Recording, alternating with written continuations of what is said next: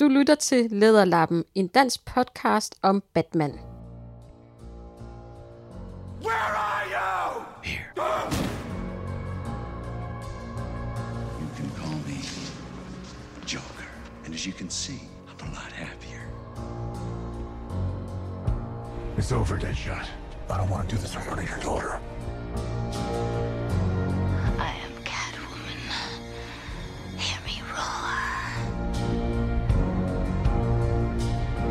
Better not be wasting my time. Shouldn't we have a league of our own? What a perfect idea.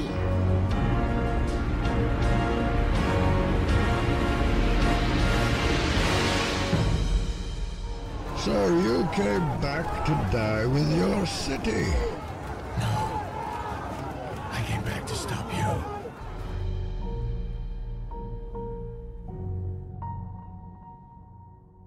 私には何もないと思っていた。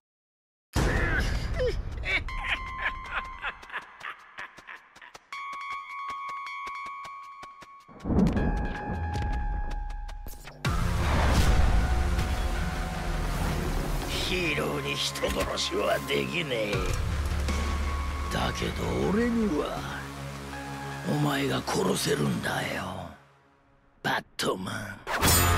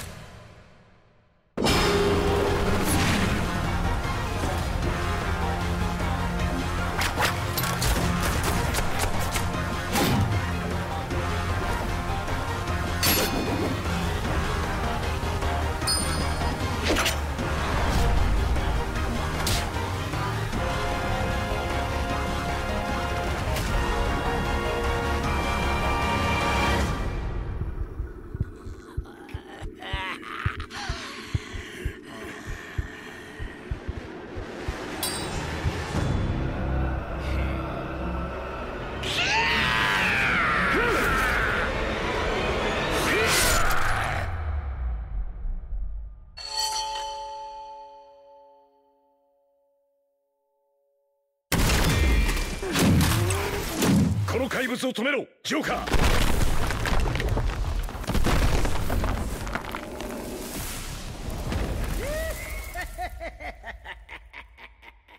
Den danske Batman-podcast er simpelthen tilbage, og i dag er det med en gæst, som er, Rasmus. det er det, Ja.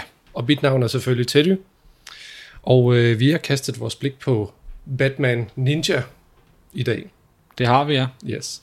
Men inden vi går i gang, fordi du er en ny gæst i den her nye podcast, jeg ved ikke engang på det her tidspunkt, hvor jeg optager det, så ved jeg ikke engang, øh, hvad, hvad rækkefølge i podcasten der kommer til at være, men det bliver selvfølgelig en af de første.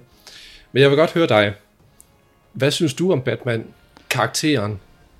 Ja, jamen øh, Batman, tror jeg, han var en, måske en af de første øh, superhelte, der var inde på min radar. Helt tilbage til den gang, hvor at øh, Snor Snup havde Wow. klassisk øh, Batman som sin, som sin slut-tegneserie, På, som jeg øh, husker det, I søndagsklubben? i Snor Snup Søndagsklub, ja. Ja. Øh, og det var jo en, øh, en dejlig tid som, som lille dreng, sidde og, og se sådan en mørk og dyster tegneserie. Mm. Det, øh, det fyldte meget i min tid, eller det var jo egentlig ikke meget, fordi det har jo været en 20 minutter, som, som det jo ikke var længere, ikke på Mm. en enkelt dag af ugen. Men altså, det var da en af grundene til, at jeg godt kunne sidde en, en time der om morgenen Ja. og være fuldstændig fortabt. Der var så lidt af det, så man må jo tage det, man kunne få jo. Ja, det var rigtigt. Jeg tror, måske den eneste anden, øh, jeg så i den gang, det har været, der også var en Iron Man tegneserie. Mm. Øhm, og det var ikke engang noget, de viste på danske kanaler. Det har været på, når jeg var på vinterferie i Sverige, så viste de den, og så var det jo så også med svenske stemmer. Mm. Så, men altså, det har så været altså, endnu tidligere, så hvor at man egentlig ikke engang vidste, hvad det var, der foregik. så, men det var dejligt også at se en, en mand rende rundt i, i metal Ja. og redde verden. Så Iron Man, hvad, hvad er det for noget? Hvad foregår der? Ja, præcis. Ja. Men hvad, hvad var det, der fangede dig med netop det? Altså, man kan sige, du blev måske introduceret til Batman, den animerede se- tv-serie der. Hvad var det, der, der gjorde, at du blev interesseret? Ja, det ved jeg, den, den havde et, et andet bid, hvor at mange andre serier øh, har det her meget regnbue-tema, alle farver, de skulle være så klare og tydelige som muligt. Mm. Øh, hvorimod Batman havde jo den her meget klassiske øh, åbningssekvens, hvor jeg kan huske hele, hele musiktemaet, det var mørkt og, og stadigvæk detektivagtigt, mm. en jagt, hvor man ser ham løbe afsted oppe på toppen af murene. Ja. Så det, øh, så det var sådan lidt det der med, øh, måske sådan lidt film noir.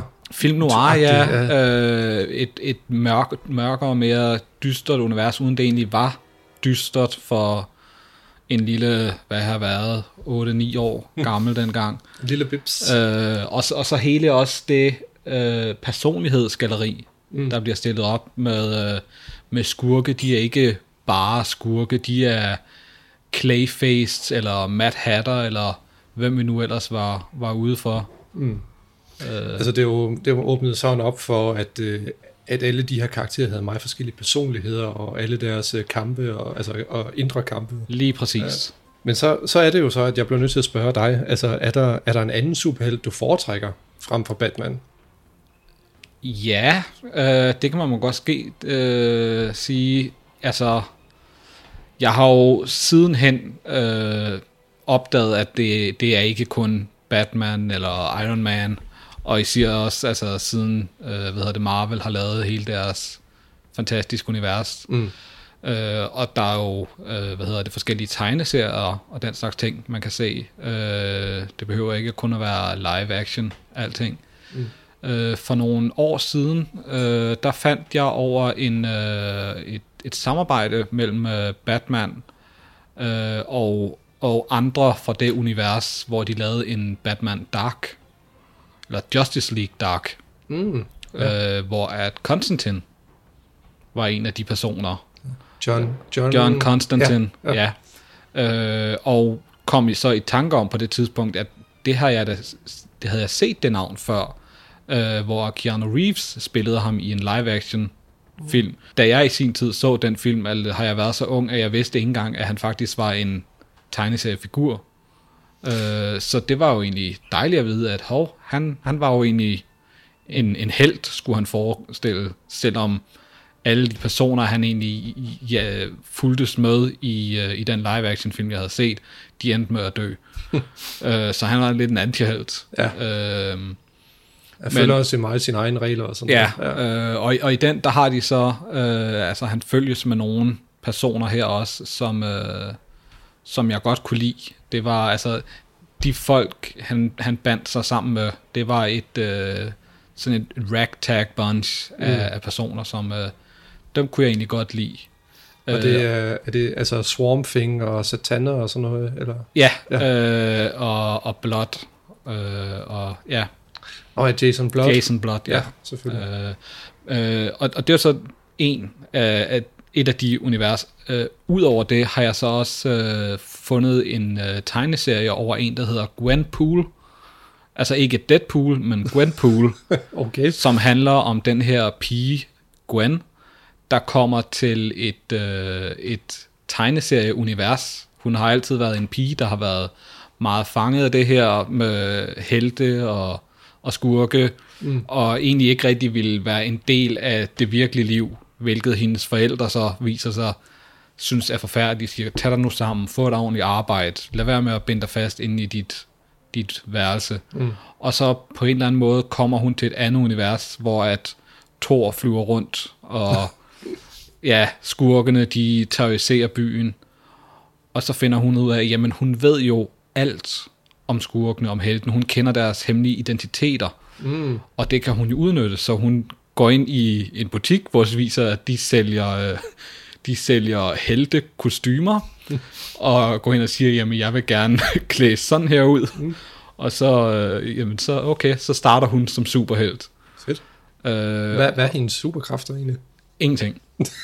Hun har, det eneste, det er, at øh, hun ved alt det her om det her univers. Okay, så det er sådan Øh, en, en, en nørds våd drøm Det er en, en anden nørds våde drøm, ja. ja. Øh, og hun så, jamen hun ender jo med at, øh, at tro, at hun er protagonisten i det her univers, og intet kan gå galt. Mm.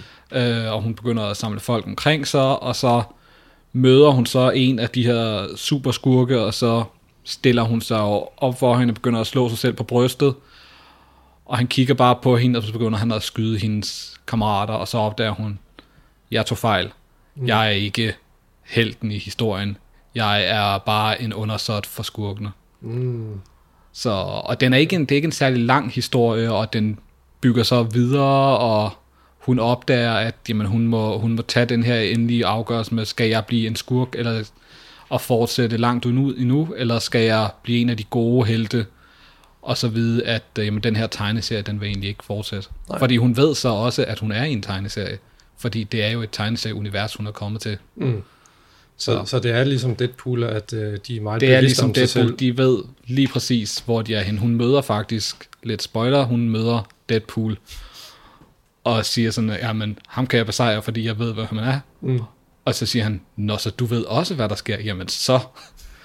Og det, jamen, hvad, man ved godt, Deadpool, det kan man ikke rigtig kæmpe imod. Han, Nej. han, er, han er for sindssyg til, at det kan man, det kan man ikke. Han er lidt Så, udødelig ja. på en eller anden måde. Men øh, ja, det er, det er sådan lidt de to. Øh, Constantine og Gwenpool, Ja. der er mine favoritter. Og det er fedt. Øh, jeg, jeg havde sgu ikke hørt om øh, Gwenpool, men øh, det lyder interessant. Ja. Så hvis vi lige øh, vender tilbage til Batman, så kunne jeg godt tænke mig at høre, hvad er din yndlings... Øh, har du en yndlings Batman-film, eller serie, eller tegnefilm? Ja, ja og nej. Øh, jeg tror, det er sådan mere øh, blandet. Der, der, der kom jo øh, på et tidspunkt det her med, at så begyndte man at lave øh, en hel masse Batman-film, øh, mere eller mindre samlet. Mm. Og på et tidspunkt så øh, indfører man så Batmans søn, Mm. kommer ind, som er Damian Wayne. Mm. Øhm, og de laver flere film, hvor han er i, og jeg, fra det øjeblik, hvor han er med, øh, også til de film, hvor han er med, hvor at øh, Batman egentlig ikke er med, der kunne jeg godt lide ham egentlig som en personlighed, fordi han var en sur, dum lille dreng, Meget. der samtidig var trænet til at blive verdens bedste legemorder, mm. og han så skulle vendes om til at blive god, og som så er god, samtidig med at han stadigvæk brækker benene på folk. Mm.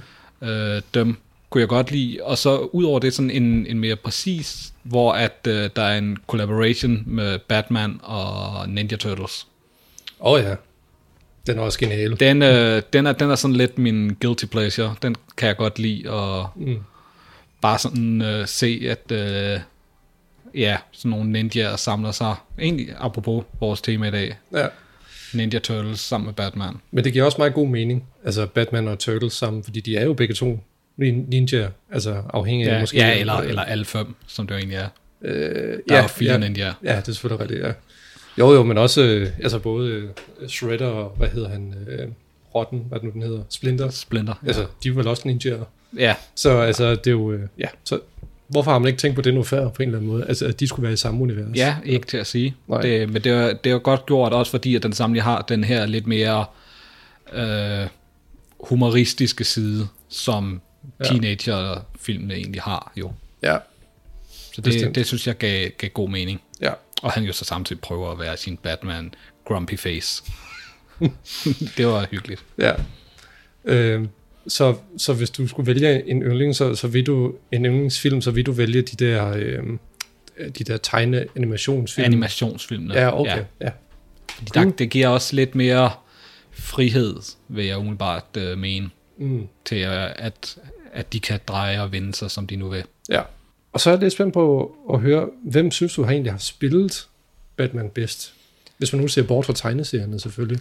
Altså, Nå. og her tænker jeg sådan, jamen, hvem har spillet rollen bedst, eller hvem har lagt, lagt bedst stemme til, til Ja, rollen? ja, fordi at, altså ellers så vil jeg jo nemlig sige nok øh, at vende tilbage til de film, som jeg jo, eller serier, som jeg voksede op med, hvor det var øh, Conroy, Mm. der som ser også, at det er rigtigt, men, men der er bare ingen forgang, der var det jo en, en dansker, der lagde stemme til, øhm, som jeg egentlig ikke lige ved, hvad hedder. Men øh, ja, jeg synes, han har en, en, en tilpas Øh, også i de nyere film og serier, hvor han har gjort det, at øh, der, der synes jeg, han gør det godt. Ja, Peter, Peter Aude, Aude, Ja, ja ham kender godt. Det er ja. ham, der også er med i øh, reklamerne. ja. Og hvad står der ellers? Rejseholdet og Nikolaj Julie, Taxa og sådan noget. Så, så du vil foretrække øh, den animerede serie, De Kevin animerede, Conroy? ja. ja, ja. Så, altså hvis det så endelig skulle være en af de live action, øh, så ville det måske være øh, Christian Bale. Mm. Men det tror jeg måske mere er på grund af selve det univers, som Nolan byggede op i sin trilogi. Okay. Jamen, øh, så har vi hørt dit standpunkt øh, med hensyn til, hvor du er i forhold til Batman-karakteren. Ja. Så øh, skal vi ikke springe over til øh, at snakke om Batman Ninja? Wow! Øh, jo. Jeg kan jo lige starte med at komme med nogle detaljer om, hvad den handler om, og hvem den er lavet af. Og øh, den hedder jo Ninja Batoman på japansk. Øh, og øh, det er jo nogle af de bedste filmfolk fra den japanske anime-branche, der står bag filmen, sådan som jeg forstår det i hvert fald. Øh, jeg kender nu, jeg kender ikke de her navne, men øh, den er instrueret af Junpei Misuzaki, animeret af Kamikaze Duga og Yamato Works, og så skaberne af Afro Samurai Takahashi Okazaki, han står bag designet af karaktererne. Okay. Øh, kender du Afro Samurai? Jeg kender Afro Samurai, øh, hvor det er, øh, hvad hedder han, øh, Samuel Jackson, Nå, der øh, lægger stemme til. Øh, og øh, det, er en, øh, det er en serie, jeg kan anbefale. Mm. Den, er, den er god. Øh, og øh, overraskende også. Den er lige som man tænker en, en japansk øh, samurai-serie egentlig skulle være. Mm. Øhm, og så er den så jo på, på engelsk. Ja. Øhm, Ja, det, men den, den er jeg, meget, jeg er øh, faktisk overrasket, når du siger det, fordi at øh, i forhold til deres animation, så er de meget forskellige. Øh, Jamen, det er også det. Det synes jeg nemlig også, det var. Men, øh, men ja, det, altså, han gør det godt i hvert fald. Ja. Men så, så Afro Samurai, det anbefaler ja, du. Det anbefales. Yes. Øh, filmen er skrevet af Kazuki Naka, Nakashima, men de amerikanske manuskriptforfattere Leo Chu og Eric Garcia, de omskrev meget af historien til det amerikanske marked, hvilket betyder, at begge versioner faktisk har den samme historie og de samme scener, men dialogen er åbenbart meget anderledes. Øh, og så er der naturligvis også forskellige stemmer til begge versioner. Det er jo selvfølgelig klart. Men øh, hvis jeg nu lige gennemgår, hvad den handler om, og så kan vi lige snakke om filmen bagefter. Ja. Den handler om Batman og det meste af Bat-familien, som bliver sendt tilbage i tiden af en tidsmaskine, som Gorilla Grodd har bygget. Katastrofen indtræffer, indtræffer på Arkham Sindssygehospital, hvor Grodd har fanget nogle af Batmans mest kendte skurke, og sammen ender de i Japan, et sted mellem 1400 og 1600-tallet. Men de ankommer på forskellige tidspunkter. Batman er den sidste til at forsvinde i tidsmaskinen, så han ankommer to år senere end alle de andre. I mellemtiden er skurkene blevet til lokale krigsherrer og råder over steampunk-agtige krigsmaskiner og legesoldater. Sammen med sine allierede, som inkluderer Alfred, Red Hood, Robin, Red Robin, Catwoman, Nightwing og selvfølgelig også en klan af ninjaer, som tilbeder flagmuseguden, fordi en profeti har fortalt dem, at flagmusen vil bringe orden til landet. Øh, sammen, med, sammen med de allierede, så vil Batman have fat i Grots maskine, så historien ikke bliver ændret. Han skal også lære at, at han skal også lære at navigere rundt i en verden, hvor teknologi ikke kan hjælpe ham mere. Han er nødt til at lade sig råde af sit, af sit instinkt og sine evner inden for strategi, nærkamp og sværkamp. Er du enig i, at det er det, den handler om? Nej, det er jeg i hvert fald ikke. Okay. Uh, altså, jeg er enig i, at uh, det er den uh, anmeldelse, der står på nettet, uh, men efter at have set den uh, både på engelsk og uh, efterfølgende på japansk, så synes jeg, det er som om, at det her med, at uh, når de siger, at han ikke skal, skal hænge sig i, i det teknologiske, og man så til gengæld ser, hvor meget altså at der kører at Batmobilen kører rundt, at han har sin Batwing der flyver, og han kører afsted, mm. at øh, de har bygget nogle mecha forts, og som de kæmper imod. Altså der er jo så meget teknologi i det univers, der er blevet bygget op her under Edo-perioden, at ja, det, de kunne lige så godt have gjort det i nutiden. Mm. Altså, den er faktisk mere teknologisk fremskreden end moderne tid. Fuldstændig rigtigt. Men okay, det skal vi nok komme til. Jeg vil godt, kunne godt tænke mig lige at høre om, hvilken, hvilken mening, mening havde du om filmen, før du så den? Altså, da, da du bare hørte måske titlen, altså hvad, Ja, så hvad da jeg hørte titlen, da jeg i sin tid faldt over, at øh, der var lavet, og det tror jeg, det var forholdsvis hu- øh, hurtigt efter, at den var kommet, det har været i slut 18 eller 19. Den kom at, i 18, Ja, 2018, ja det, og det har været der, jeg opdagede, at der var en titel, der hed det, og så tænkte jeg, Yes. den må jeg se.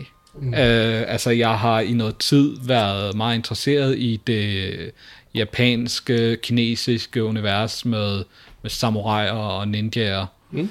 Øhm, Hvilke, hvilke, hvilke også var grund til, at jeg spurgte, om du ville se den her? Ja, og, og, og det tænkte jeg sådan, den skal jeg da se, så Mm. jeg fandt en, øh, en engelsk version på, på biblioteket, øh, eller ja, den- det kan godt være, at den egentlig også har været på dansk, det, så, så der gik jeg ikke lige hen. Det Mm. mm. tænkte jeg, hvis jeg også så den på dansk, så var det jo gået helt galt. øhm, men, men så fandt jeg den, og jeg øh, så den, og jeg tror 20 minutter inden, der var jeg sådan begyndt at kigge på uret, øh, fordi det, det var en, en meget... Jeg, jeg ved ikke engang, hvordan man skal sige det. Det var for vildt til dig. Den, den, var, altså, den var egentlig rigtig godt tegnet, øh, eller den, den var alternativt tegnet. Jeg synes, det var en, en anderledes flot måde, de egentlig gjorde det på. Mm. Øh, Jokeren især, synes jeg, ser, ser vild ud mm. på den måde, han er sat op.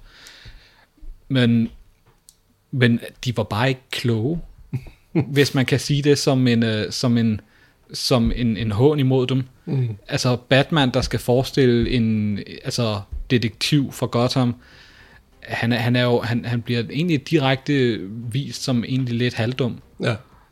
Og det, øh, det, altså ja, og jeg giver dig ret, og, og det kommer vi egentlig også ind på øh, med, med, med nogle ting, hvor vi tænker, det holder måske ikke helt. Ja, det- øh, men jeg kan sige, øh, altså jeg, jeg har det ligesom dig, jeg glædede mig sindssygt meget til at se den, fordi Ja. altså det er jo også det, ligesom med Turtles, altså det er ninja, det passer bare godt sammen. Det passer godt sammen, ja. tænker man. Øh, ja, og så, og så er det også, øh, fordi jeg har egentlig i den tidsperiode, de skal forestille, at de er taget hen til Edo-perioden, hvor at, øh, at Odo øh, Nobunaga og, og den slags øh, krigsherrer, som, mm. som Jokeren, øh, at han, øh, han er kommet hen til det sted, øh, hvor det foregår øh, i Tokugawa-området, hvor han er sat til at have været. Øhm, og han egentlig selv også betegner sig som djævlekongen, som var det øh, Nobunaga, han blev kaldt i sin tid, og det var det grund til, at hans egne mænd øh, valgte det sådan lidt ba- historisk baggrund, at de valgte mm. at, at slå ham ihjel, fordi ja, han var simpelthen for ustyrlig. Mm. Og det tænkte jeg egentlig, det kunne passe meget godt, at han var sat som ham. Ja. Men, men man glemmer jo alt omkring den historie, som at når man tænker på, at det er Japan, der har lavet den, og det skal forestille, at de jo ved alt det her, og det betyder noget for dem. Man går egentlig hen, helt hen over det, og det, det historiske har, har ingen øh, betydning længere. Nej. Så, så alt det, som jeg tænkte, ah, det, det kan jeg huske for den, så der, jeg vil gerne vide, om, om, der, om der er noget form for historisk holdepunkt også. Fuldstændig ligeglad, ligeglad med historien. Mm. Bare lad os, lad os bygge nogle maskiner. Ja, Kæmpe høje huse, ikke? Altså, Jo, lige Ja. ja. præcis. Øhm, og jeg vil godt lige påpege, at øh, du sidder og nævner alle de her øh, historiske navne og historiske tidspunkter, uden at have nogen noter, så jeg synes, det er meget godt klart, at du Ja, ja, bare ja. lige kan, kan nævne det bare lige sådan. Jamen, jeg, jeg kunne også, man kunne også se på øh, de her skurke, der er blevet sendt hen i tiden, at de egentlig er blevet tegnet som, som den måde, man, man afbilder mange af, af, af den slags øh, historiske skikkelser. Mm. Øh, de har øh, Masamune Date, som bliver vist som, øh, hvad hedder han, Deathstroke Mm. i den her, øh, fordi at øh, Masamune, han egentlig også siges at være blind på det ene øje.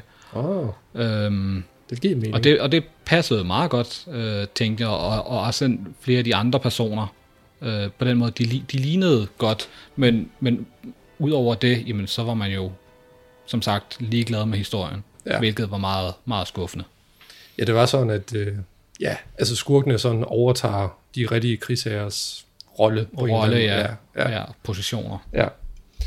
Men øh, ja, altså, øh, jeg forventede jo egentlig flotte anime-scener og svære kampe, og så kan man sige, det blev måske opfyldt. Øh, men øh, jeg forventede ikke det, jeg så i hvert fald, at sige det på den måde. Nej, det er jeg enig i dig i. Og den er ikke så lang egentlig, den er jo kun 85 minutter lang, og umiddelbart har den fået ret gode anmeldelser. Øhm, den står på 82 procent på Rotten Tomatoes. Okay. Det er ret meget, egentlig. Ja, det, Hvad troede du egentlig selv, at filmen handlede om, før du så den? Jamen, jeg, jeg troede, øh, ud fra det, jeg hørte øh, eller læste til at starte med, at jamen, han ville blive sendt tilbage i tiden, øh, og de andre øh, hvad hedder det, skurke ville han så skulle kæmpe mod der, mens han, han dannede en form for alliance med nogle historiske skikkelser af muligvis, at man havde mødt nogle af de krigsherrer, som, som de andre skulle have overtaget positionen for, og han måske kunne have, have slået sig sammen med dem. Ja.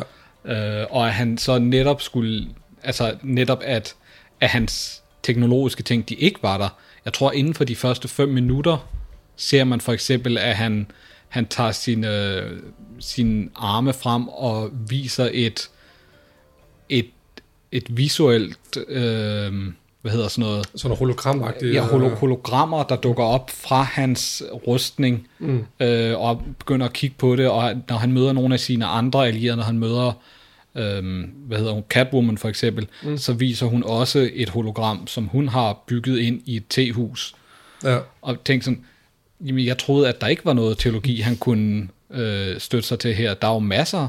Ja. Han har jo det hele. Men øh, Så. ja, og man tænker, altså Batman er måske lovlig undskyld, fordi at, øh, han har stadigvæk noget, måske noget energi tilbage i sin rustning. Men de andre, De har andre været har været der i to år, ja. Ja, så, så der, alt hvor deres- det lige kommer fra, det skal jeg ikke kunne sige. Nej, men øh, ja. Men det er der måske nogen, der synes, der er charmen ved, ved dem her Ja. type film. Jeg troede jo faktisk, at den handlede om en version af Batman, hvor han var en ninja i det gamle Japan.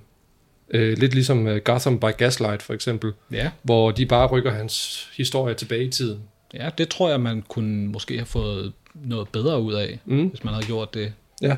Altså mere end de 82 procent, som den åbenbart har fået. Ja, fordi altså, i stedet så viser det sig, som du sagde, altså de, de gør brug af science fiction for at forklare, hvorfor han er tilbage i tiden, i stedet for bare at sige, den foregår i det her tidsrum. Slut, punktum. Ja.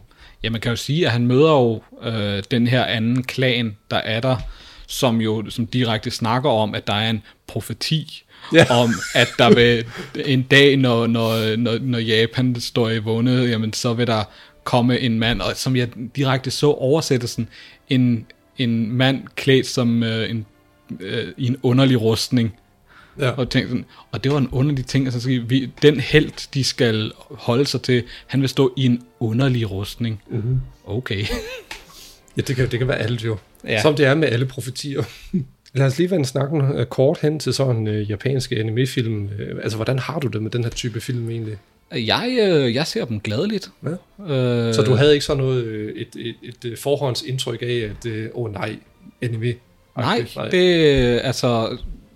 Ja, altså tegneserier, da jeg var ung, hvor det var, var Hollywood-tegneserier, det var jo, hvad det var, det var altid øh, dejligt, øh, og har også siddet og set de, Skønt. de, de nyere, hvor man har lavet mange DC-film øh, mm. fra det univers. Øhm, men, men ja, siden øh, gymnasiet, hvor jeg fandt over, at jeg havde for meget tid til over, så så fandt nogle japanske serier, man kunne se, der var tegnet, Mm. så har jeg egentlig synes det var, det var, der var ikke noget galt ved at sidde og se den slags. Mm. Det, var, det var sjovt at høre nogle, øh, nogle film på et andet sprog. Øh, og skal så også lige sige, at da jeg fandt Batman Ninja i sin tid, der vidste jeg faktisk ikke engang, at den var japansk. Mm. Det er jo først her for, for et halvt år siden, at efter at jeg havde set filmen, og bare havde kastet den væk, at jeg opdagede, at nå, den var egentlig lavet, så den skulle have været på japansk. Ja. Og tænkte, jamen så må jeg jo hellere se den igen på originalsproget, se om det ville gøre det bedre. Ja, ja, for, ja altså, jeg, jeg tror, det er det, der er meningen med den. Altså, den er faktisk rendyrket japansk. Ja. Og så det andet, den amerikanske oversættelse, er faktisk sådan en, en dårlig version af det. Ja, det tror jeg også. Altså man, man kommer til at tænke på, da man var lille, og man så på VHS, mm. at der var øh, engelske, amerikanske film, tegneseriefilm, hvor at man ser munden, der bare bevæger sig, og så og står den stille, og så kommer der lige pludselig en dansk stemme ind, der siger noget. Ja, det, Det, det er sådan, ligesom det er sådan øh, lidt, nu jeg føler, man er henne i. Emil fra Lønneberg. Ja, lige netop. hvor, ja, hvor, hvor man kan høre de svenske stemmer eller sådan noget. Nå, anyways. Jamen, øh, altså, ja, altså hovedsageligt, så er det jo ikke sådan lige min kop te, sådan anime, øh, men de fleste kender jo nok, hvad han hedder, Mi- Miyazaki. Ja, ja. ja. Miyazaki øh, har lavet rigtig mange. Ja, min nabo Totoro for eksempel, som er en af de mere kendte, og Ja. øh, Spirited Away. Ja. Ja. Ja, og ja, hvad er det nu? Det er Chihiro og Heksene. Spirited Ja, Away. det er også en af dem. Det må være, kan det ikke være det den mest kendte af hans film, tror du? Jo, det skulle ikke undre mig. Det er ja. I hvert fald den, som, som man oftest ser bliver vist. Ja. Og altså, jeg synes egentlig, altså, når, når, jeg, når jeg har set animefilm, altså, jeg, altså i princippet er de gode, sådan en lille procentdel af dem, men, men andre, de, altså de fleste af dem er simpelthen for vilde til min smag. altså fordi det, det, går, det går helt amok. På et eller andet tidspunkt, så vil det altid gå, gå fuldstændig amok hen mod slutningen. Hvilket også sker i Batman Ninja. Ja, jamen, øh, det, det, er jo, det er jo meget, kan man sige, øh, alt efter hvad man er ude i mm. øh, af univers. Altså hvis du netop ser nogle af Miyazakis film, øh, så er de jo i et helt andet tempo. Ja. Øh, han viser jo naturlige scener, øh, og han, han kunne selv bruge, bruge dage, måneder bare på at tegne en enkelt scene, fordi at den skulle være helt perfekt. Mm. Øhm, hvorimod, når man ser nogle af andre nyere øh, japanske serier, anime-serier, altså jeg har set nogen, hvor at øh, når det er kampscener, vi har gang i, at så kæmper de så hårdt, at en bliver slået direkte igennem en bjergside, Ja. og så fortsætter kampen ellers videre ja. efter det, ikke? Øh, så hvis- Skruer helt op, du. der, der er skruet helt op på, altså jamen, hele, hele universet bliver nærmest omskaft hver gang de kæmper. Ja. Så nej, der tror jeg, det, det er meget, om man er ude i nogle, nogle kampscener, serier, eller om man er mere til de romantiske, dramatiske serier. Så det, Ja. du må bare prøve at finde nogle andre, tror jeg. Ja, men, men jeg vil så sige, altså jeg kan jo godt lide, jeg kan godt lide stregerne, altså sådan, og bevægelserne, og som du også sagde, baggrunden, altså miljøet på en eller anden måde. Altså det er jo virkelig flot tegnet. Og så actionsekvenserne, jo, de er sgu også spændende. Altså især når sådan to karakterer, de sådan skal til at kæmpe mod hinanden. Altså så skruer de helt op for intensiteten, og så, altså du ved, øh, karakterens øjne, de bæver helt nogle gange. Øh, og så det lyner i baggrunden, når de løber mod hinanden, og så skriger de så med kæmpe oppustede ansigter, ikke? Og, øh, ja. Altså, det, jo, altså, det kan jeg egentlig godt lide. Øh, Ja, det, og det kan man sige, det gør de, øh, især sådan slutkampen her Mm. i den her, hvor vi har Batman, der kæmper mod Jokeren. Ja. Der, der synes jeg egentlig, de slipper godt afsted med det. Øh, I den måde, de øh, stregerne er tegnet her. Ja, jamen, det synes jeg også. Altså, altså man, kan ikke, man kan ikke, synes jeg, sætte fingeren så meget på selve tegnestregen, så at sige. Øh, måske bortset lige fra karaktererne, men det kommer vi ind på. Der er nogle øh, animefilm, der hedder Akira og, og Ghost in the Shell og Kaptajn Har- Harlock, tror jeg den hedder. Øh, og det er jo sådan noget sci-fi anime. Øh, og det, det er nok mere hen imod den type animefilm, som jeg egentlig godt kan lide. Okay. jeg. Ja. Så, øh, men øh, nu har vi jo begge to set den, og altså, hvilken version så du? Altså, jeg har, øh, som sagt, jeg har set både den, øh, den amerikanske først, som øh, jeg tror første gang, jeg egentlig begyndte at trække lidt på smilbåndet, det var, da Bane viser sig i, i filmen som en sumobryder. Ja. Um, Han er også men, med tilbage. Men ellers så husker jeg ikke, at, øh, at jeg følte noget særligt for den, øh, for den amerikanske version. Og. Nej. senest så så jeg så den øh, japanske, som, øh, som jeg til gengæld blev, blev positivt overrasket. Altså når man tænker på, bort fra at jeg ikke kunne lide den. Mm. Øhm, så synes jeg, at, øh, at stemmerne var bedre, på, når de var, som de skulle passe til. Ja. Øhm, Jeg er fuldstændig enig. så ja, jeg, jeg vil anbefale, at man så den, øh, den japanske version, hvis Ja. man endelig går i krig med den. Ja, altså se den japanske version først, og så bare sammenligne med den amerikanske bagefter. Øh, Ja. og, fordi altså, man kan virkelig se forskel. Hvis, hvis man føler, at man har energi til at gå i krig med den igen. Det er selvfølgelig rigtigt. Øh, fordi jeg så også den engelske version først, og den havde jeg. Virkelig. Jeg synes, det var forfærdeligt. det var faktisk sådan, at jeg ikke engang gad at finde filmen i min DVD-samling. Jeg fandt den bare på Netflix, og så var den på hjemme med japansk tale. Øh, og det er jeg faktisk glad for, øh, fordi at, øh, jeg synes, man skal droppe den amerikanske version, eller de amerikanske stemmer. Øh, det er helt ved siden af, især ham, der lægger stemmen til Jokeren. Øh, han, han, jeg synes, han er belastende at høre på. helt vildt øh, og det er måske kliché at sige, men jeg synes faktisk, at de japanske stemmer giver en anden følelse. Sådan en mere autentisk følelse af, at... Jeg tror også, at de personer, der øh, har lagt, øh, har lagt stemme her, de er øh, uddannede, hvad hedder det, stemme skuespillere. Ja. Øh, og det, det giver noget. Hvor at jeg tror, at den, den anden, altså, eller den amerikanske, det er bortset fra Tara Strong, der jo er meget kendt for at have lagt stemme til Harley Quinn, Mm. så er jeg ikke sikker på, at de andre har, har faste roller som nogle af de her personer. Nej. Øhm, men så kan man så også sige, altså, at øh, ja, det er fint nok at få Tara Strong ind til at, at lave øh, øh, Harley Quinn igen jo. Øh, men, men det er jo så måske kun et element, som fungerer. Ja, ja så, altså, jeg, jeg tænkte i hvert fald i sin tid, hvorfor har de ikke taget for eksempel Conroy eller, eller en anden Ja. Batman, altså fast Batman-skuespiller til at lægge stemme her. Ja. Om de måske havde læst manuskriptet og bare tænkt, nej tak, Ja. jeg har ikke lyst. ja, det gør, de har også bare tænkt sådan, what, hvad sker der? Ja. Men ja, altså mit, mit andet kig, øh, det hjalp en smule, men jeg synes filmen stadigvæk er langt, langt nede på listen over animerede Batman-film. I forhold til, hvor gode de er, synes jeg. Fuldstændig enig. Øh, men, men så samtidig så håber jeg egentlig også, der kommer flere historier i anime-stilen, måske sådan lidt mere afdæmpet på en eller anden måde. Eller, Øh. ja, afdæmpet eller, eller naturlig. øh, Den måde, øh, hvad hedder det, handlingen udviklede sig her, Mm. mm. den var simpelthen for øh, eksponentielt stigende til, at, at det var godt. Ja. Øh, og det er simpelthen bare det, jeg tror, man har gjort forkert. Man, man har været for glad for at lave en, en Power Rangers super øh, uniform til, at, øh, at det har virket på nogen måde. Ja, ja jamen, jamen, det har du faktisk ret i. Altså, det, det er jo næsten sådan lidt Transformers, Power Rangers-agtigt.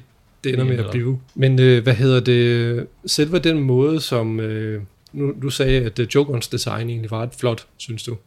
Øh, jeg, jeg kan ikke rigtig bedømme, hvad, hvordan fanden de har gjort det, om det er computeranimation, som, som de har lagt ind over baggrunden, eller hvad det er, fordi jeg synes, at karaktererne bevæger sig som om, at de er blevet computeranimeret. Men det kan godt være, jeg tager fejl. Det, jeg tror, det, det tror jeg, det er. Ja. Altså, jeg, jeg hørte, at øh, selve kampscenerne i hvert fald var animeret oven på rigtige mennesker. Nå. Øhm, men, men om man har gjort lignende på de andre ting, det skal jeg ikke kunne sige. Nej. Men øh, ja, der er i hvert fald et eller andet over dem, som, som jeg ikke synes fungerer helt. Må nok indrømme. jeg vil ønske næsten, at de havde brugt traditionelle øh, øh, tegninger, så at sige. Ja, de, de, de gode gamle klassiske, som vi alle sammen kan huske tilbage fra 80'erne. Åh, ja, ja, det var tider. Øh, men der var noget ved sådan, ja, der er på et tidspunkt, hvor han ankommer, Batman, og så øh, rejser han fra det ene sted til det andet på sådan en båd, og så himlen er, er ikke kun blå, det er sådan, der er et mønster på himlen på en eller anden måde, som jeg egentlig synes var ret flot, men altså, så det virker som om, at det næsten er sådan et... Jeg vil sige, ma- mange af, af, hvad hedder det, natur øh, tegningerne, de var, de var flot animeret, og det er jo også det, som man ofte ser fra nogle af de japanske øh, anime-film og serier, at, at det er jo egentlig der, hvor de virkelig skinner igennem. Ja. Der kan de lave det flot, og det, det synes jeg også, at de gør her. Ja. Så har vi Batmans uniform, der var jeg skuffet. øh, Hvorfor det? Fordi at han, havde, han var blevet tegnet, som om han havde nogle, nogle blå lys op i sin maske, Åh, ja. der lyste altid. Mm. Og tænkte, jamen, hvis, hvis en skurk så ham om natten, så ville du ikke blive bange. Plus, du ville se, at han var der. Mm. Det er, sådan, det er en, en underlig uniform at have på. Og jeg, og jeg tænkte senere på, fordi at hans maske bliver ødelagt, og så får han så en maske af, af den ninja-klan, han, han bor hos. Mm. Jamen, det er måske egentlig kun derfor, at de har givet ham en underlig elektronisk, dårlig, grim maske, for at han skal kunne tage en mere normal, men ja, det er ikke til at sige, hvad forfatteren har tænkt der. Der er meget, tror jeg, som er svært at, at hitte ud af, sådan, hvor man tænker, hmm, hvad har I tænkt? Tænker du, du kommer til at se den her en gang til? Nej, Nej. Nej. Ikke, øh, ikke sådan med vilje, Nej. hvis jeg kan sige det sådan. Altså, nu har vi begge to set den med begge versioner, og ja, altså, jeg tror ikke, jeg kan nogensinde komme til at se den igen. Altså, Og, og hvis jeg gør, så bliver det kun med de japanske stemmer. Ja, Ja. det vil jeg også sige. Godt. Øh, jeg kommer lige med nogle muligheder for den mest seværdige scene, og så kan vi lige se, om vi øh, er enige. Ja. Øh, den første mulighed, det er jo øh, hele slutscenen med de såkaldte slotrobotter, skråstreg transformers, skråstreg joker-robotter. This monkey is finally on the move. Let's take what's ours and feather this nest we built. Fly, Trojan Birdman Castle! Spread your wings! I will not let this paradise be destroyed by the machinations of men. Judoku plant poison castle. Grow, and let them reap what we have sown. Interesting. Now we'll finally see who's the most powerful warlord in Japan. Kakuju Shell Assault Castle will blow you all to Kingdom Come. Fire! From order to chaos, all in the flip of a coin. The enemy converges at the field of hell. The Umote Two-Face Castle will meet them and decide the fate of Japan. Så det, det, der sker, det er jo simpelthen, at øh, af en eller anden grund, så ved skurken, at de skal mødes et bestemt sted på en bestemt slagmark.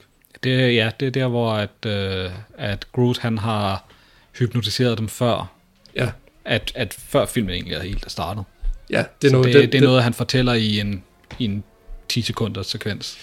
Ja, Ja. han, ja, han, han er, men har han hypnotiseret dem? Eller, Ja, eller? det har han. Okay, så han har simpelthen også givet dem kendskab til, hvordan de skal bygge de her slotsrobotter og alt sådan noget. Det må han have gjort, ja. Det må han have gjort, ja. Så, men de... Altså, når man lige tænker bort på, at der måske ikke var så meget elektronik dengang, eller måder, man lige kunne øh, sætte noget ind i stikkontakten, så ja, han har fortalt præcis, hvordan man skulle gøre. Der er blevet lavet uh, steampunk for det hele nu. så øhm, hvad hedder det? Ja, så alle skurkene, de mødes på den her slagmark med deres slotte, som er blevet lavet om til robotter. Øh, og, det, og det eskalerer. Det eskalerer ret hurtigt, øh, fordi at, så skal de kæmpe mod Batman, men de skal også kæmpes indbyrdes. Er det ikke sådan, det er? Jo, de skal, de skal starte med at kæmpes, og så skal de ikke kæmpes, fordi de er hypnotiseret, Mm. og så dukker Jokeren op og tager over, og så er de stadigvæk hypnotiseret, og så forbinder de sig alle fire, som jeg tror det var, mm. med hinanden, så det bliver til en kæmpe robot. Ja, der, Ja. Blev, der blev simpelthen bygget så meget ovenpå. Altså okay, det der med, at man kan acceptere, at der, at der er dampedrevet slotsrobotter, der kommer flyvende øh, og svømmende hen mod et bestemt sted. Okay, fair nok. Øh, og så sker der jo så det, at Gorilla Grodd, han siger, ja, det er mig, der har styrt jer, og nu overtager jeg alle jeres slotte, og så, skal I, og så bliver I samlet på min robot. Det vil så sige, at alle skurkenes robotter bliver samlet på en anden robot, som så, og så bliver det så en stor kæmpe robot. Og så er det så, at Joker kommer som, øh, som hvad hedder det, ja, en, en Joker? Som en Joker? Som en Joker, øh, og skaber, og skaber lidt, lidt anarki, så at sige. Og så overtager han den her kæmpe robot, så det bliver til en endnu større robot, med flammekaster og, og, hvad hedder det, og skydevåben og det hele, og, og missiler.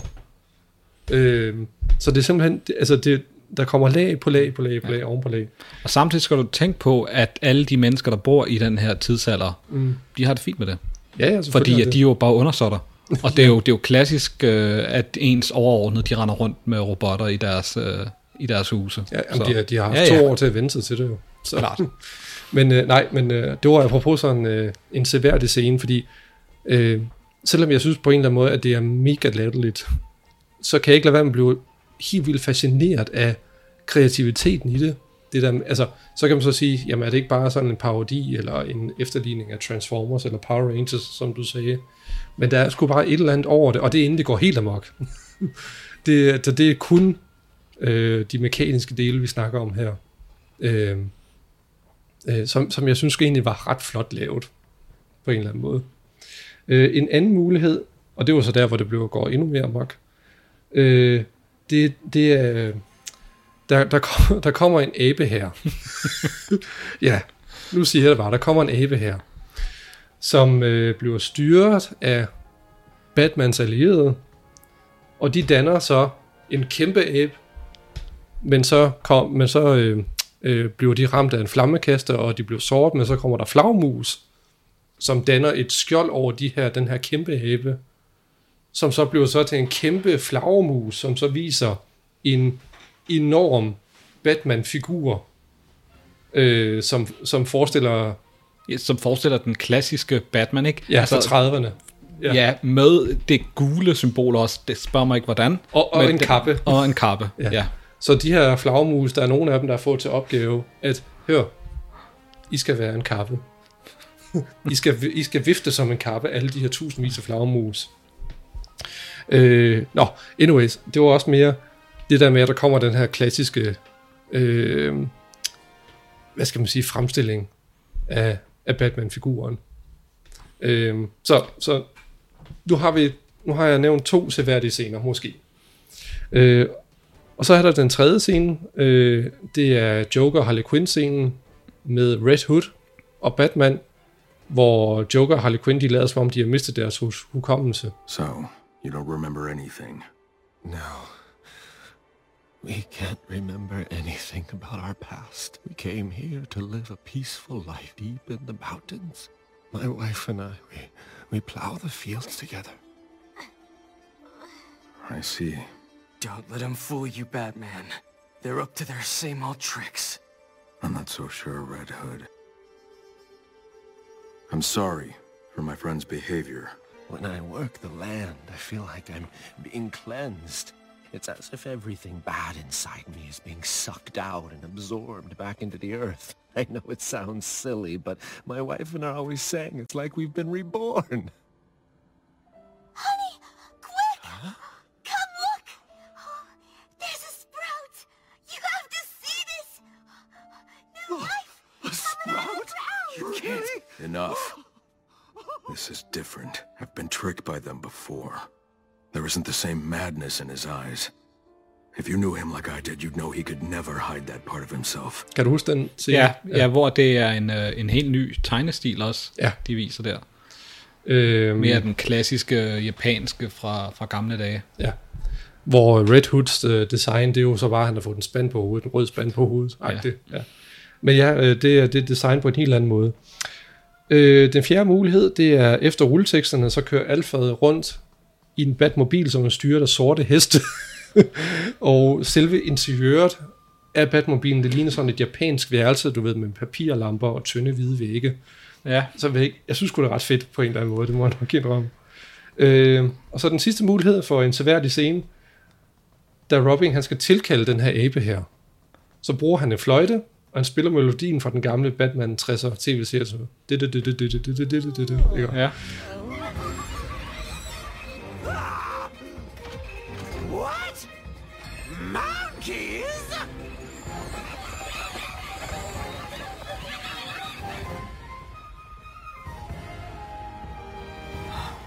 There's millions.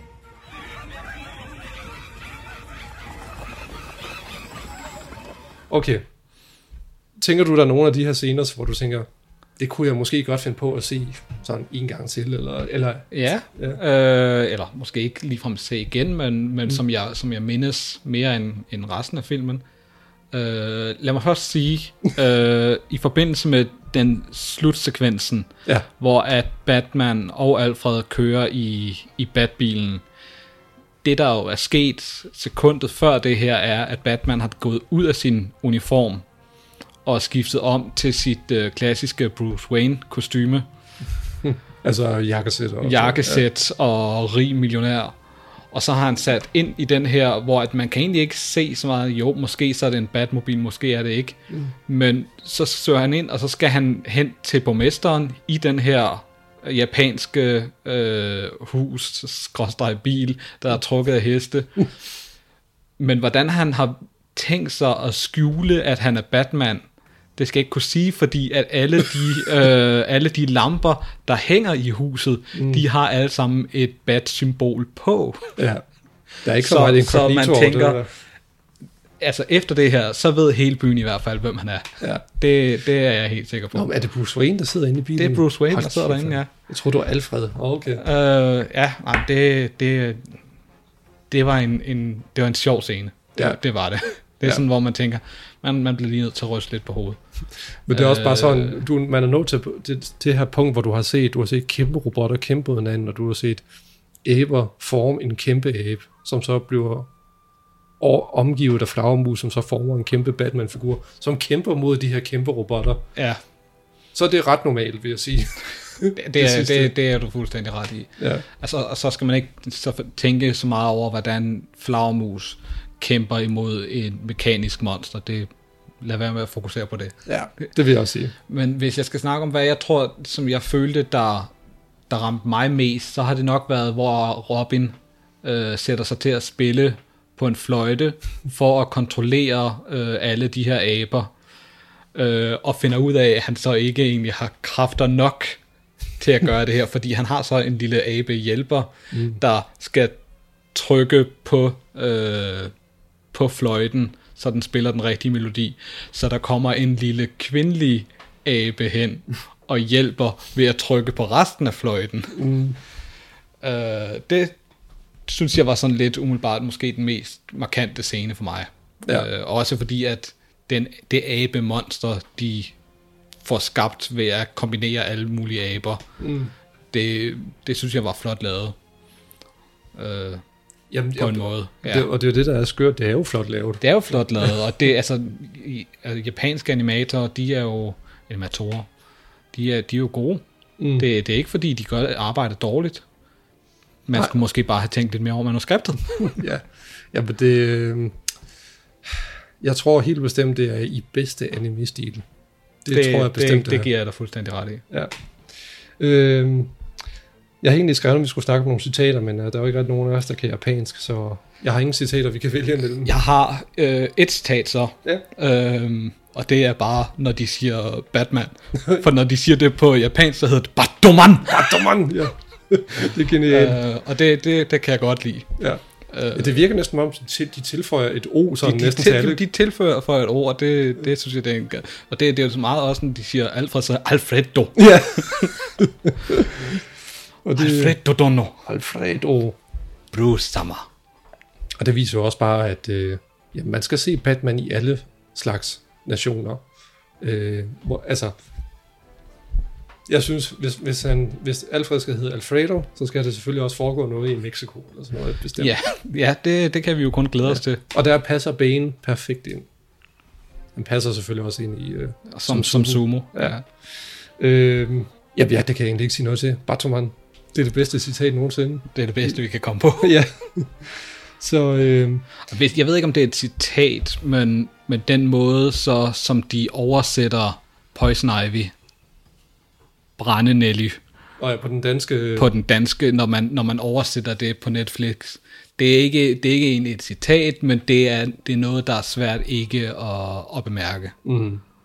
Når vi nu op, også snakker om det med at se det på andre sprog. Ja, men det er det, så er man selv er bevidst om, at der er en person, der hedder noget bestemt, og så man læser teksten, at det er noget helt andet.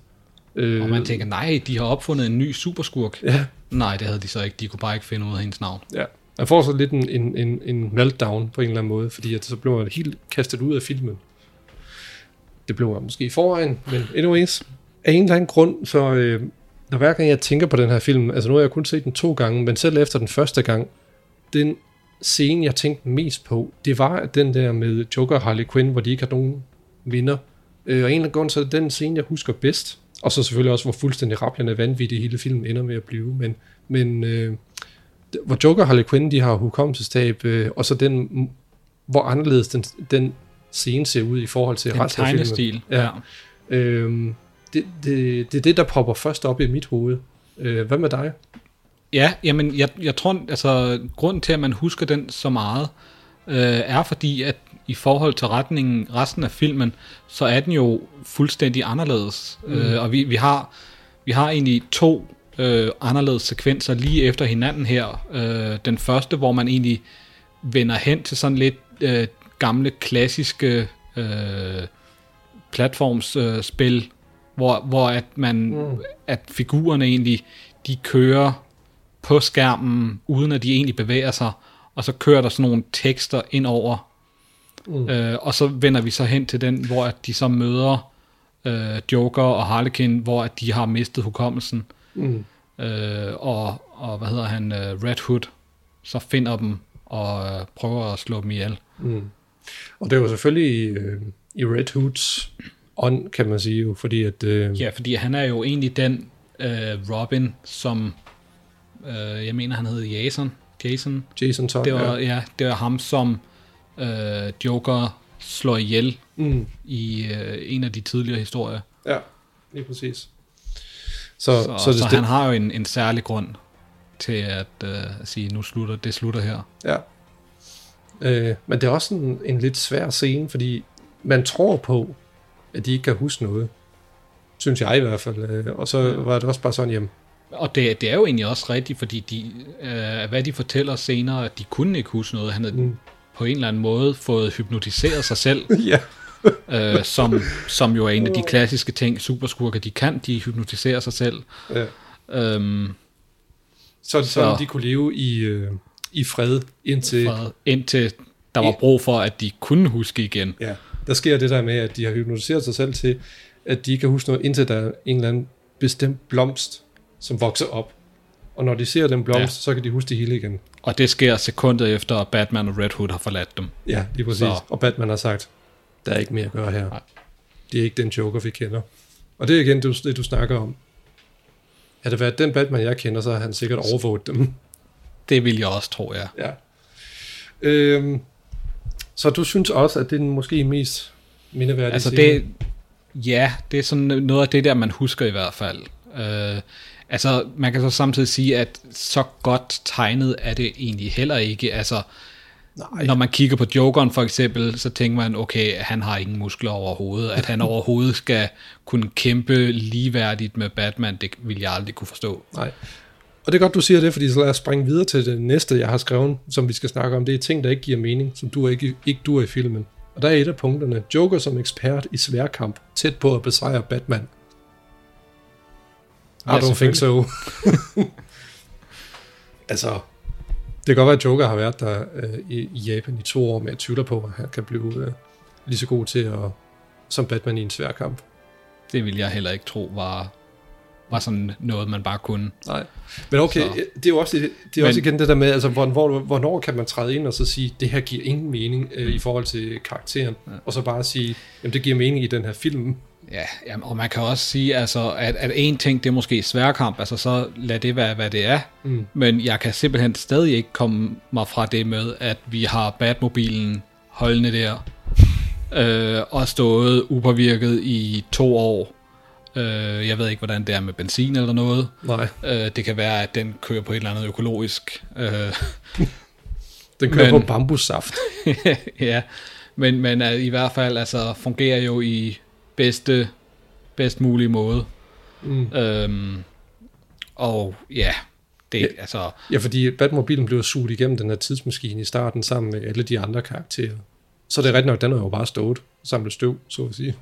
Ja, og det er jo klart. Ja. Og ja, Men, men generelt, jeg synes, der er mange ting, der ikke, der ikke fungerer i den her film. Øh, men, men det er jo så nok også, fordi jeg ikke rigtig forstår den her stil, måske. Men øh, kan, hvad, hvad med åbningsscenen? Altså, der kan man virkelig snakke om, det er virkelig bare sådan, du bliver bare kastet ud i det. altså du, du bliver meget kastet ud. Jeg vil sige, åbningen var egentlig ikke så, så slem alligevel. Altså, ja, vi er inde i en, en kamp, som vi egentlig ikke lige ved, hvorfor den foregår, men det har vi jo egentlig også set i, i, i mange andre ting, både øh, i live action eller, eller animeret. Mm. Så det er jo alt efter, hvordan man starter en historie. Og det kan godt starte med en kamp, der foregår, at han er ved at stoppe Gorilla Grodd i et af hans mange plotter, Mm. og lige pludselig så befinder han sig så i øh, Japan. Mm.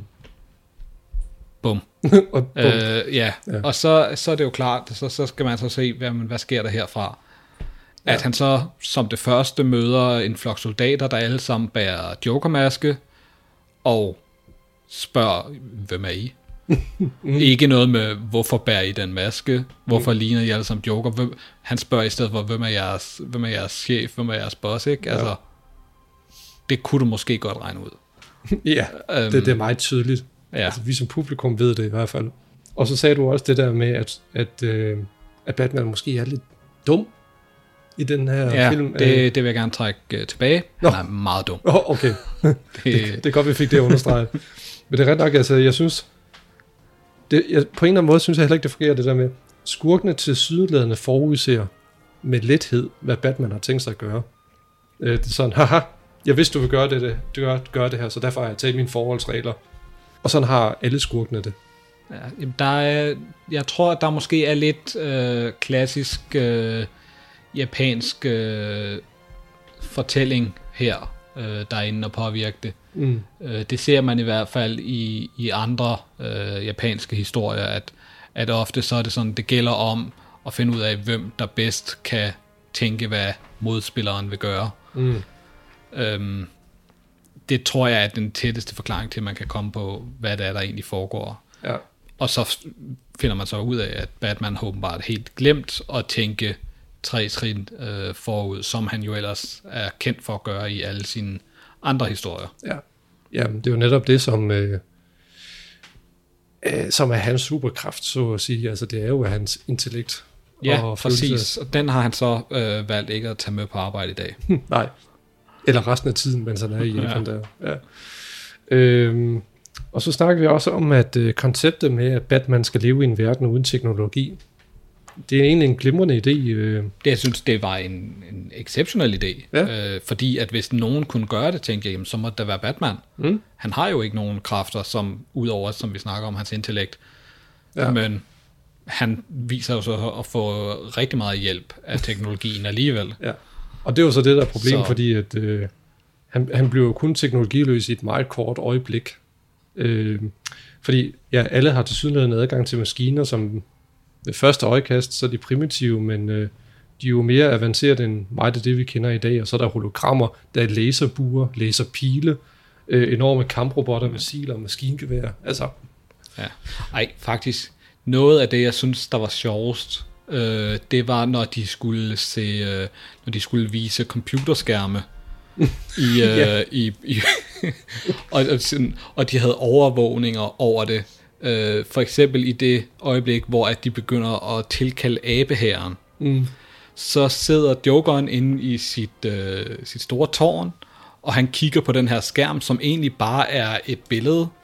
Der, er- der er ikke, det er ikke et vindue eller noget. Han sidder inde i og kigger på et billede, og så anbringer de lige pludselig en hel masse abehoveder oven på det her billede. Mm. Så tænker han, jamen, hvor ved de det fra? Ja, ja, lige præcis. Hvor kommer det?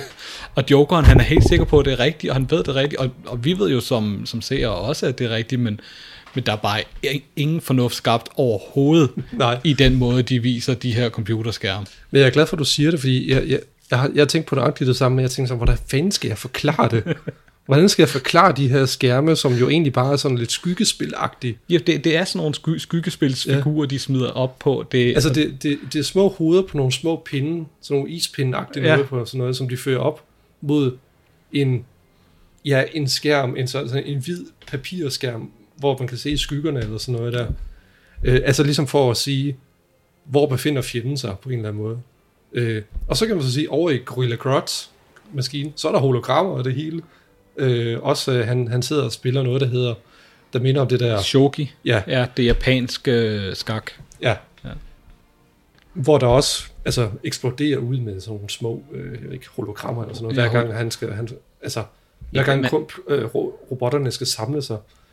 Øh, men han sidder også og kigger på sådan et grønt hologram på et eller andet tidspunkt. Øh, så altså, altså, der er jo ikke rigtig noget, altså reglerne for det her univers, overhovedet ikke. Der er ikke nogen regler. Der- der er- det, det er den eneste regel, er, at der er ikke nogen regler. Ja. Men det, ja, det, det er fuldstændig mindblown for mig, at du lige sagde det, fordi det er måske det, der er reglen. Ja. Det, det, det, jeg tror, det har været med til at gøre, at man havde lidt svært ved at forholde sig til, til filmen som en, en seriøs film. Ja. Og så øh, det sidste, som øh, jeg ikke synes fungerer helt, det er, hvordan det hele eskalerer hen mod slutningen. Vi har jo snakket lidt om det. Det der med, at øh, altså maskinerne og kamprobotterne kan jeg måske gå med til. Men, øh, og tidsrejserne kan jeg måske også acceptere. Men tusindvis af aber i kampuniformer. Som, Som, sam, sammen, som samler sig til en, en kæmpe abe, Ja. som bagefter bliver til en kæmpe flagermus øh, Som så Batman. Til, ja, altså kan man sige, det er sådan en Batman kaiju Er det ikke det, de hedder, de der øh, monster? Jo, monsterfilm det kan- eller sådan noget. Og, og, og, og igen, jeg nævnte også den her scene med hensyn til, hvad der var mest seværdigt, fordi at det, det er fuldstændig, man sidder sådan og tænker, jeg, jeg aner ikke, hvad der foregår, men jeg kan ikke få øjnene væk fra det. Ja, altså, Så- man, altså, altså, og jeg snakkede om det med de gule flagermus, hvor, hvor pokker de er kommet fra, og hvordan. øhm, men, men ja, det, det er sådan en, en scene, som man har bare svært ved at kigge væk, fordi hvad er det, jeg egentlig sidder og ser på? ja, min menneskelige hjerne kan ikke øh, abstrahere fra alt det her. Så øh, er, der, er der nogle øh, ting i filmen, hvor du tænker, det, det, det undrer du dig over, eller det bliver ikke besvaret? Altså, Jeg ved ikke, om det er noget, der betyder noget. Øh, altså, man, man kan jo undre sig lidt over, øh, som sagt, der var det her, at, at da han møder Robin for første gang, viser det sig, at han har fået en, en kæleabe. øh, og, og, og lige pludselig dukker der en kvindelig kæleabe op, mm. som de kalder et navn, som åbenbart har betydet noget i en historie, som vi ikke kender noget til. Mm. Men, men jeg vil gå ud fra, at begge aber, det er noget, der har været inden for, for de to år, vi ikke hører noget om her. Ja. Jamen, øh, øhm, det er sjovt. Men de har åbenbart en meget stor betydning, fordi at øh, de er jo vigtige for historien, begge aber. De spiller på fløjten. De spiller på fløjten. Ja. Men det er rigtigt. Øh, Jeg har også skrevet ned, øh, hvor kom aben fra, som hele tiden er sammen med Robin? Hvor kom den anden abe fra, som Robins abe finder sammen med til sidst? I don't know. Ingen ved det. Ingen ved det, nej. Og så har jeg også, øh, hvorfor lige Gorilla Grodd som hovedskurken? Ja. Han er jo Ja, en flash-skurk. Ja, øhm, altså, og så- og så lidt også, hvad var det egentlig, de prøvede på? Og man kan endnu mere undre sig over, jamen hvis han havde lavet en eller anden plan om, at de her skurke skulle møde til det andet univers, hvorfor de havde de så ikke lavet et bedre samarbejde, end det, hvor de lige pludselig alle sammen kæmper imod hinanden? Mm. Jamen, okay, jamen, så kan vi også lige springe hen til det. Altså, hvad, hvad vil Gorilla Grodd egentlig? Ingen ved det. Altså, øh, jeg har skrevet, mm, vil han måske rejse tilbage i tiden og få magt over kloden ved at kontrollere sin abe her? Det var jo en idé. Make the world ape again. øh, altså, ja, det er generelt mig det plan, som fuldstændig er helt derude. Altså, der kan jo være meget også det her med, at øh, hvis du ændrer noget i fortiden, så ændrer det jo nutiden. Hmm. Og jamen, hvis han startede sit regime helt tilbage fra den tid, hvor at ingen andre havde noget teknologi, jamen så ville verden være hans, når han vendte tilbage til nutiden. Ja. Det, det er ikke til at sige. Så det er sådan lidt abernes planetagtigt på en eller Det, anden måde. det, det kunne godt være det, vi er henne i. Ja. Spørgsmålet er så, hvad Jokeren så er ude efter, når han lige pludselig tager over og, og slår Gorilla Ja. Grodd ned. Jamen det er det. Altså man kan sige, altså Jokeren er jo selvfølgelig altid bare til stede for at skabe lidt, øh, lidt, Lidt kaos. Ja, Ja. Altså, og det er jo også det, de fleste øh, hvad hedder det, forfattere bruger ham til. Så øh, altså, jeg tror ikke, han har en plan som sådan udover, hvor er han her, nu må han få det bedste ud af det på en eller anden måde. Øh, men jeg undrer bare lidt over, altså hvor fanden har de ikke brugt øh, Lex Luthor, eller øh, Hugo Strange, eller Ra's al Ghul på en eller anden måde. Jeg tror måske, det har været en undskyldning for at få øh, et abevæsen med ind i historien, fordi Kunne være. Altså, jeg har læst noget med, at aber åbenbart er hellige i visse japanske kulturer, så, så det, giver, det vil give mening i den japanske stil, men ikke i forhold til Batman-mytologien. Ja. Ja.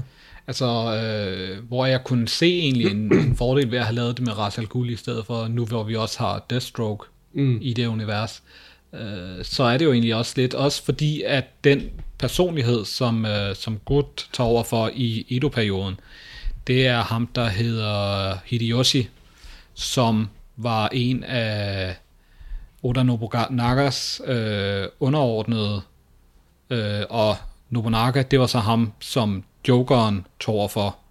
Okay. Og Hideyoshi øh, blev af Nobunaga øh, kaldt Saro, som er et japansk ord for abe. Okay, fedt. Så, så det var hans, hans kaldenavn af, Ja. af Nobunaga. Ja. Så, så det kan være, der har været noget der, og det var det, var det for at få det hele til at passe med øh, Oda-universet Mm. fra den gang. Så tænkte jeg, så må vi jo have ham. Jamen, det giver jo meget god mening. Så, egentlig. men så vender vi selvfølgelig også igen tilbage til det her med, hvorfor de ikke arbejdede sammen som de ville have gjort i den rigtige tid, men, Ja, fordi men det, det er det- det, vi snakkede om, at jamen, historien har man ikke valgt at fulde så nøje Nej. efter det. Nej, fordi altså, det eneste, de gør, det er at de ønsker at bygge de her slotte, og så slås mod hinanden. Altså, Præcis. det, er jo, det er jo sådan set det jo. Så, øh, men fun fact med alle de der ting, du kommer med, det, Ja, ja. det, Det, det giver lidt ekstra. det gør det faktisk, og altså, det gør jo også, at man... Jeg er ked af at sige det, det kan godt være, at jeg bliver nødt til at se den igen på et tidspunkt. men, Jamen, held og lykke med det. Den historiske kontekst der. Nå. Øh, jamen, øh, Batmans løsning på skurkenes planer, giver det mening?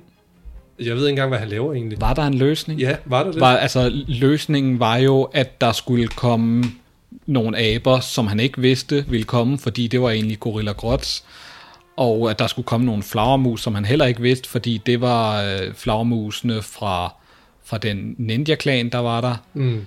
Så det eneste løsning, havde, han havde, var vel egentlig til sidst, at han var i en sværkamp med Jokeren.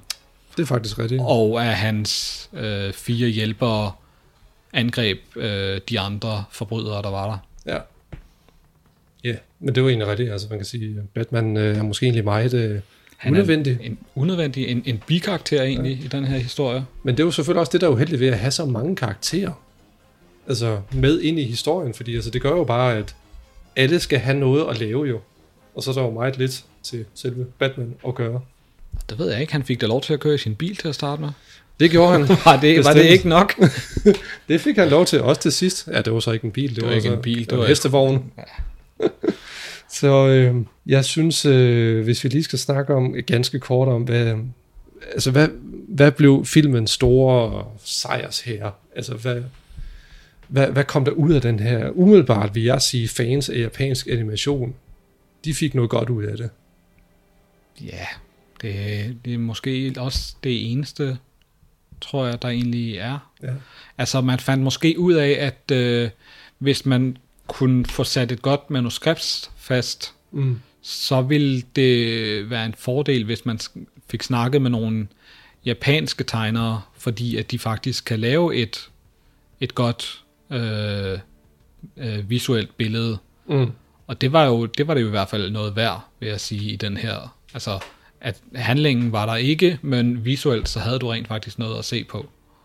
Ja, Jamen, det er rigtigt, det havde man. Og altså, det er jo fuldstændig 100% i, i den stil jo.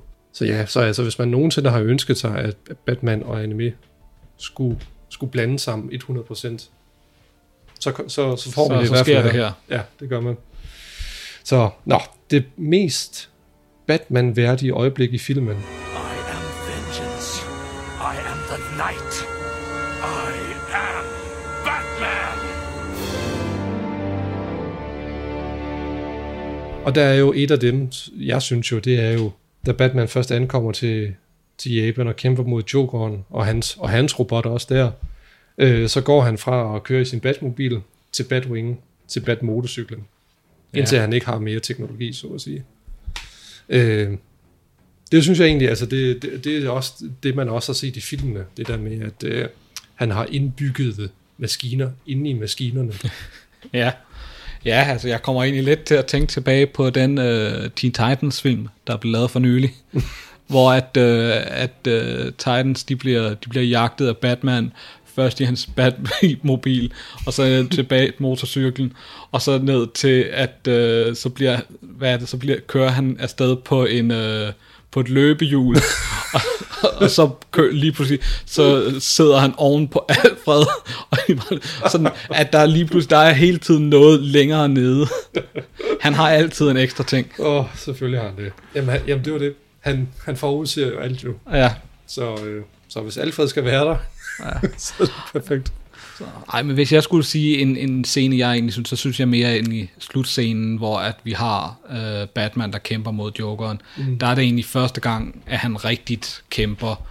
At øh, på et tidspunkt, der bliver han smidt ud over øh, toppen af den her mas- kæmpe maskine.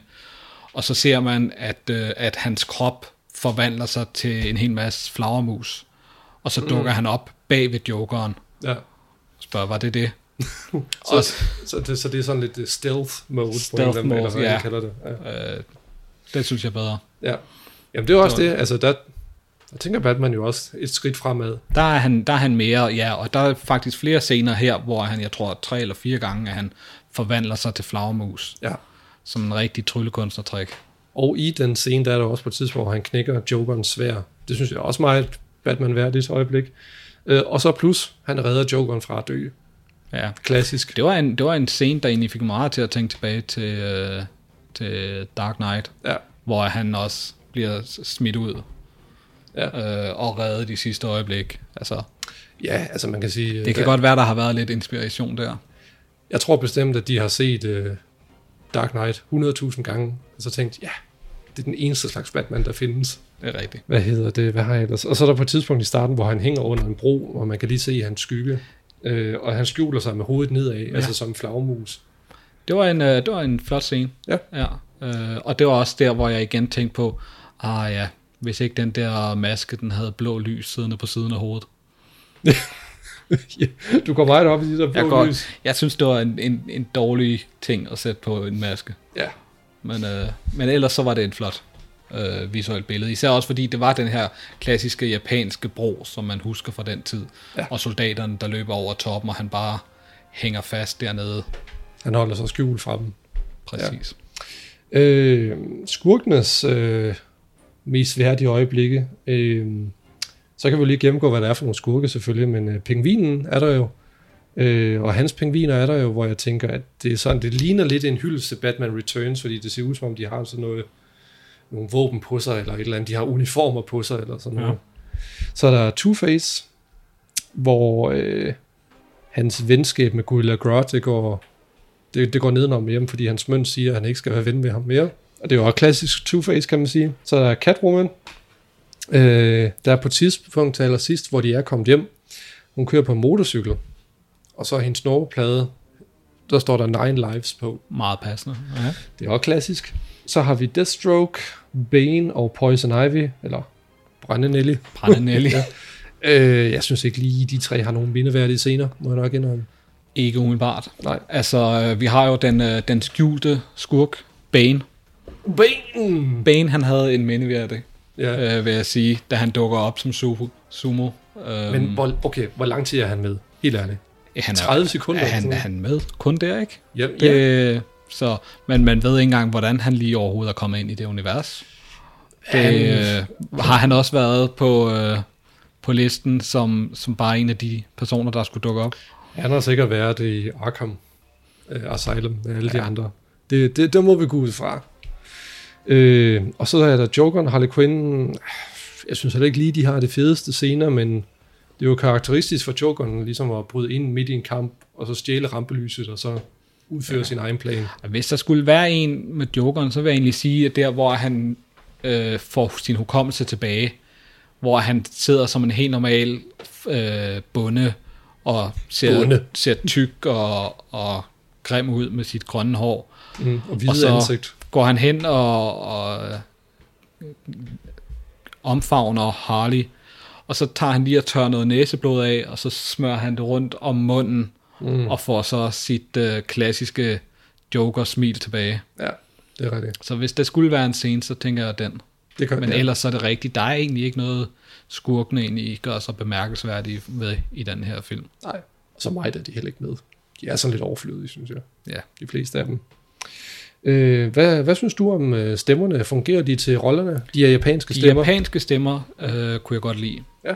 Jokeren synes jeg gjorde det godt. Egentlig også øh, Batman. Ja, jeg synes egentlig meget af... Altså, hvis vi ikke skal gå dem alle sammen igennem, så synes Nej, jeg meget, at, at de japanske måde at gøre det på, det, det var godt. Som jeg Ja. snakker om tidligere, at øh, japanske stemmeskuespillere, de er, de er trænet nærmest fra, fra barnsben, ikke? Jo, det, det, det passer også bare bedre med stilen, det gør det sgu. Øh, jeg må nok indrømme, at jeg havde meget svært ved at høre forskel på stemmerne. Øh, men jeg var meget benåret over den japanske Joker og den japanske Harley Quinn, fordi de mindede mig om stemmerne fra, fra de animated series, altså Mark Hamill og, hvad hedder hun, Arlene Sorkin. Øh, Jeg synes, ja, jeg synes, de to mindede mig om, om de amerikanske stemmer fra den tv-serie. Men ja, men øh, ja, altså det er, jo, det er jo mere en følelse. Det er ligesom jazz på en eller anden måde. Det er bare en følelse, Ja. som passer sammen, synes jeg. Så musikken er lavet af Yugo Kano, som jeg synes er okay. Ikke mindeværdigt, egentlig. Jeg kan, ikke- jeg, der er ikke nogen bestemte beats, jeg, jeg kan lige kan mindes. Så. Nej, jeg tror, det er egentlig meget klassisk også ved øh, den her slags, at når vi er inde i det, det japanske, at, at musikken, den, den høres ikke så meget, fordi at den egentlig er inde i et beat, hvor at den bare passer ind i scenerne, og så sådan, bagefter tænker man, altså jeg har hørt musik, men hvad var det egentlig, jeg hørte? Mm. Agtigt. Ja, det passer til stemningen. Øh, det, det, passer, det, det er stemningsmusik, der passer til. Ja, nu er vi ved at nærme os slutningen, så derfor så har jeg tænkt mig at spørge dig, synes du, den her film er Batman-universet værdigt, eller er det en film, som tilfældigvis har Batman-karakter med i historien? Jeg vil nok sige det sidste. Altså, Mm. der er tilfældigvis Batman-karakter med. Fordi, som vi snakker om, han er ikke den klassiske øh, film noir-detektiv, Nej. som han jo ellers er kendt som. Ja. Han er han er sådan lidt sløv i det. Han, han ved ikke rigtig, hvad der foregår. Øh, han afhænger altså, kun af sit øh, teknologiske ting, som alle hans mange millioner har, har skaffet til ham. Og han kan jo ikke noget. Mm. Øhm, Altså ikke i den her film i hvert fald. Ikke i den her ikke særlig meget, nej. Øhm. Øh, altså det er jo bestemt, øh, altså det er jo en Batman-historie, altså det kan man jo ikke rigtig sige, at det ikke er.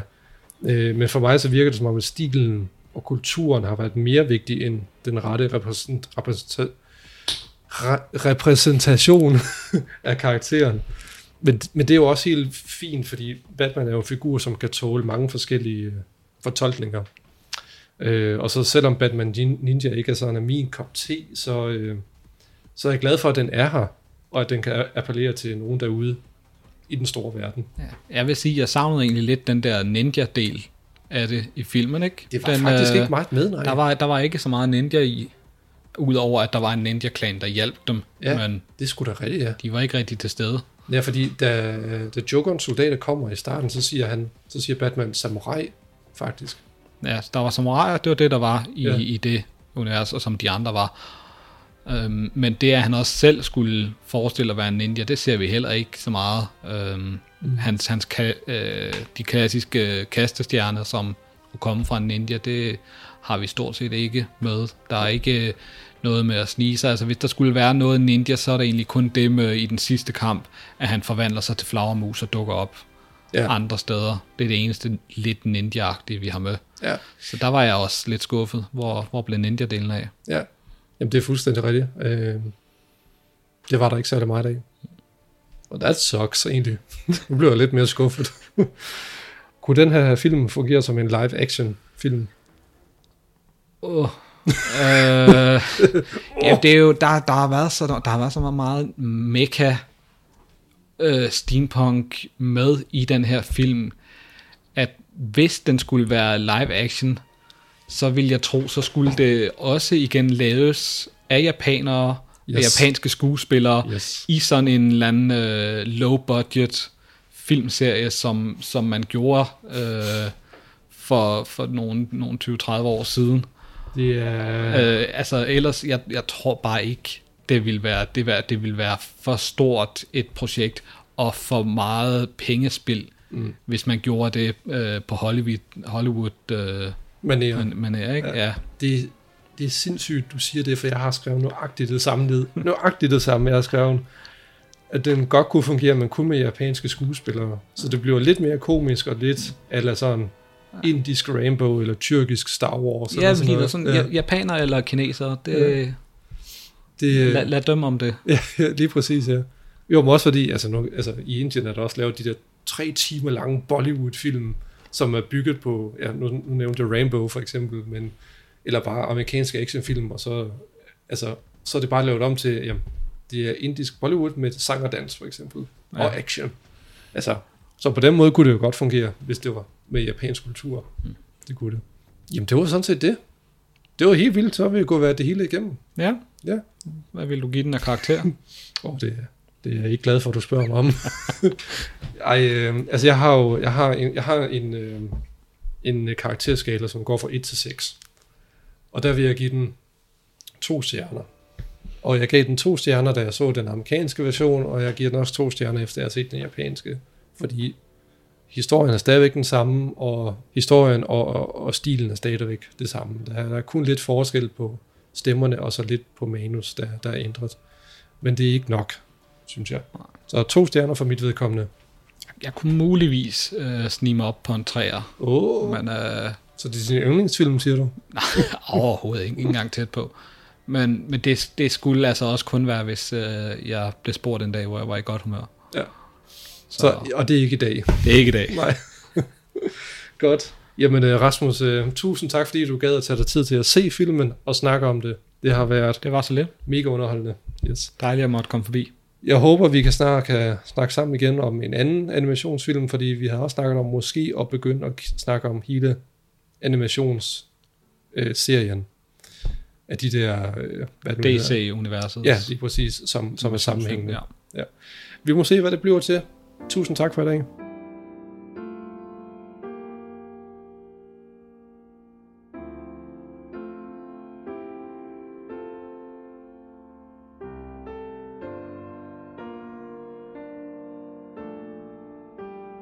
Du har lyttet til Lederlappen, en dansk podcast om Batman. Du finder den på iTunes, Spotify, Podimo og hvor du ellers lytter til podcast.